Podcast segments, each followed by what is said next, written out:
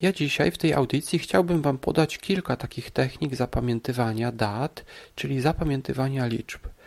Dokładnie będą to trzy techniki. Witam Was w 50. odcinku podcastu Historia Polski dla dzieci. Ten odcinek będzie poświęcony zapamiętywaniu i chyba będzie bardziej skierowany do rodziców niż do dzieci. Jest to taki dość jubileuszowy odcinek, bo już 50. Ciekawe, czy uda mi się nagrać aż 100 odcinków. Temat na dzisiaj to pamięć. Żyjemy w takim świecie, w którym mało ceni się naszą pamięć. Wydaje się, że po prostu jej nie potrzebujemy, tak jak to było kiedyś. Mamy dostęp do danych praktycznie na okrągło, więc ludzie zadają sobie takie pytanie: czy naprawdę warto się uczyć rzeczy na pamięć, jeżeli można po prostu wyciągnąć komórkę i je sprawdzić? Po co zapamiętywać te rzeczy? Z drugiej strony, właśnie dzisiaj wiemy o pamięci dużo więcej niż wiedzieli nasi przodkowie. Na przykład przeprowadzono wiele badań oraz eksperymentów.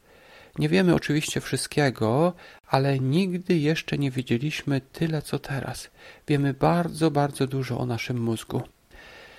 Gdybyśmy tak uprościli tą wiedzę, myślę, że można by powiedzieć, że pamięć jest trochę jak mięsień. Gdy jej używamy, potrafimy zapamiętać więcej. Gdy na przykład używamy mięsień, to ten mięsień potrafi coraz większy ciężar na przykład podnieść. I podobnie jest z pamięcią.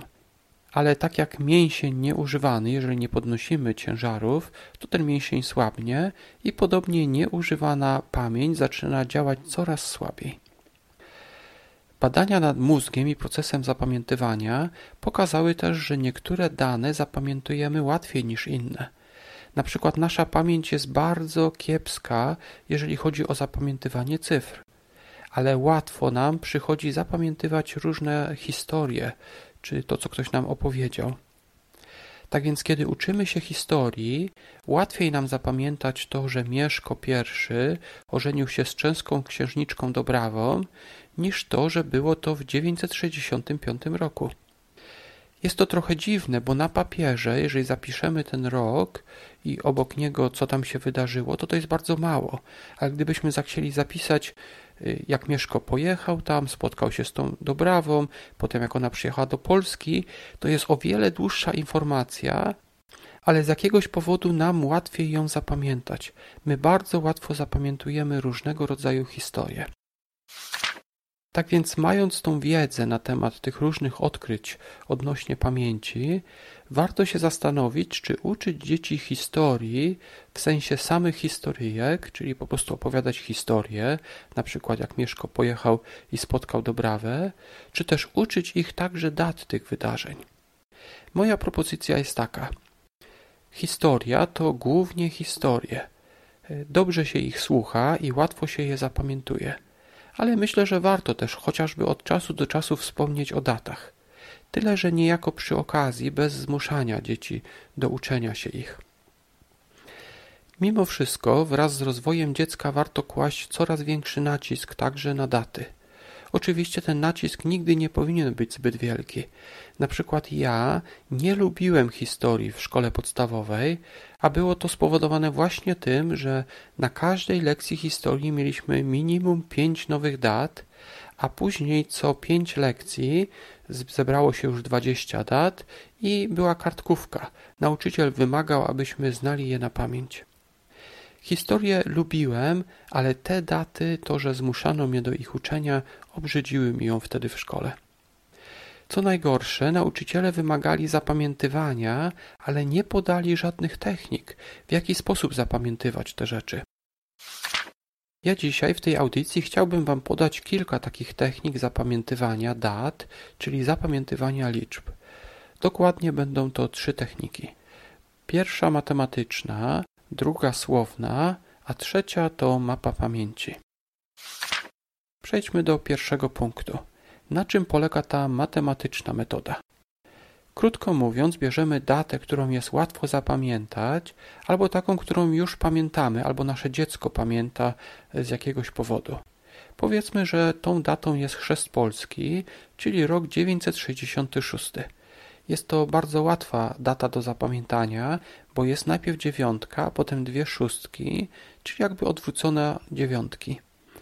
Gdy dziecko zapamięta tą datę, to uczymy je, że Mieszko ożenił się z Dobrawą rok wcześniej. Nie podajemy tego roku, ale prosimy, by dziecko to obliczyło. I dlatego w nazwie e, tej metody jest matematyka. Później podajemy informację, że rok po chrzcie urodził się Bolesław Chrobry. I tutaj również prosimy o policzenie, kiedy to było. W ten sposób, znając tylko datę chrztu Polski, czyli 966, wiemy, że ślub Mieszka odbył się rok wcześniej, czyli w 965, a urodziny Bolesława Chrobrego rok później, czyli w 967. Oczywiście ta metoda nadaje się dla dzieci, które mają już jakieś podstawy matematyki za sobą. Druga metoda jest to metoda słowna. Jest ona początkowo dość skomplikowana, przynajmniej tak się wydaje, ale później naprawdę ułatwia ona zapamiętywanie wielu dat i zapamiętywania ich wręcz na całe życie. Polega ona na tym, że zmieniamy liczby współgłoski, a potem dodajemy do nich samogłoski, tak aby stworzyć słowa, które później łączymy z wydarzeniem. Metodę tą stosuje na przykład Tony Buzan, czyli taki ekspert od pamięci. W notatkach umieszczę tabelę przedstawiającą, jakie spółgłoski odpowiadają jakim liczbom, ale teraz przeczytam Wam tą tabelę. Jedynka to tydy, dwójka ny, trójka my, czwórka r, piątka l, szóstka j, siódemka k, g, ósemka f, w, dziewiątka p, b i zero to s albo z. Pierwszym problemem jest oczywiście zapamiętanie, jakie litery przypadają do której liczby. Ale jest kilka podpowiedzi, jak to zapamiętać. Na przykład jedynka jest podobna do literki ty, a literka dy to dźwięczny odpowiednik litery ty. Tak więc jeden to ty albo dy. Pisana literka n ma dwie nóżki, czyli dwa, a pisana litera m ma trzy nóżki, czyli trzy. Kiedy wymawiamy cyfrę 4, słyszymy literkę R, a rzymska liczba 50 to duże L, a więc piątka to L. Literka J trochę przypomina odwróconą szóstkę. Duża litera K, jakbyśmy ją napisali, składa się jakby z dwóch połączonych siódemek. Takie lustrzane odbicie jednej siódemki i drugiej razem tworzą jakby literę e, K. A G to jest dźwięczny odpowiednik litery K. Ósemka trochę przypomina pisaną literę F, a litera W to dźwięczny odpowiednik litery F. Cyfra 9 trochę przypomina odwrócone pisane P, a litera B to dźwięczny odpowiednik właśnie litery P.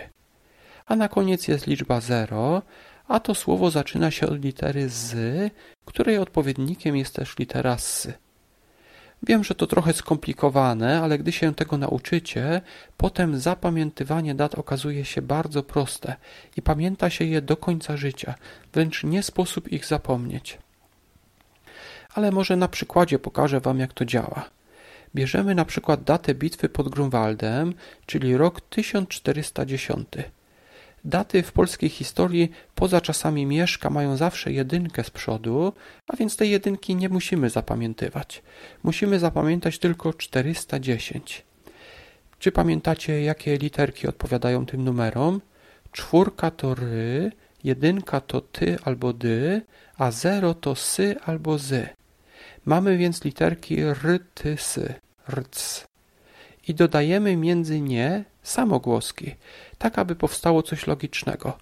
Ja stworzyłem na przykład słowo ratusz, bo w słowie ratusz mamy właśnie ry, czyli cztery, ty, czyli jedynka i sy, czyli zero. 410, ratusz.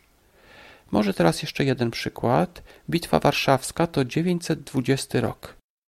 My będziemy zapamiętywać tylko 920, a więc 9 to p lub by, 2 to ny, a 0 to sy albo zy. Literki więc mogą być takie jak pns. Jakie słowo można z tego ułożyć, wstawiając między nie samogłoski? Ja proponuję słowo pineska. Tak więc mamy słowo ratusz i mamy słowo pineska. Co teraz z nimi zrobić? Co zrobić z tymi słowami? Wyobraźmy sobie, że król Władysław Jagiełło, który patrzył na bitwę pod Grunwaldem z góry, patrzy na tą bitwę z, z wieży ratuszowej. Jagiełło siedzi w ratuszu i patrząc z ratusza z okna kieruje bitwą pod Grunwaldem. Z kolei Piłsudski przybija do ściany mapę z planem bitwy warszawskiej, taką wielką pineską. Tą pineską przypina y, plan bitwy warszawskiej y, właśnie do ściany. W ten sposób możemy zapamiętać właśnie datę 1410 ratusz i datę bitwy warszawskiej 1920, czyli pineska. Trzecia metoda to mapa pamięci. Jest to też metoda spopularyzowana przez Tonego Buzana. Ta metoda nadaje się do całościowego zapamiętywania danej informacji. To znaczy piszemy jakieś wydarzenie w środku, na środku kartki, a następnie rysujemy od niego gałęzie, z których jedna może być właśnie datą. Tak więc zapamiętujemy mapą pamięci, zapamiętujemy różne informacje i jedną z nich jest właśnie data ale taka mapa pamięci może też być w całości poświęcona dacie albo datom. Na przykład piszemy na środku kartki datę rok 1939, a potem od tego rysujemy gałęzie, czyli na przykład 23 sierpnia pakt Ribbentrop-Mołotow, 1 września atak Niemiec na Polskę, 17 września atak Rosji na Polskę i tak dalej. Dla małych dzieci można pominąć dni i uczyć się tylko miesięcy, a więc w środku rok 1939, a gałęzie to sierpień, umowa Hitlera i Stalina, wrzesień to atak Hitlera i Stalina, październik, pokonanie Polski i tak dalej. Tak więc mamy przynajmniej te trzy metody, czyli matematyczną, słowną oraz mapę pamięci. Którą z nich e, powinniście zastosować? Najlepiej wypróbujcie każdą z nich i zastosujcie tę, która działa. Możecie też stosować kombinację tych metod, czyli na przykład zapamiętywać, że Bitwa Warszawska była w roku Pineski, a Polska miała wtedy tylko dwa lata.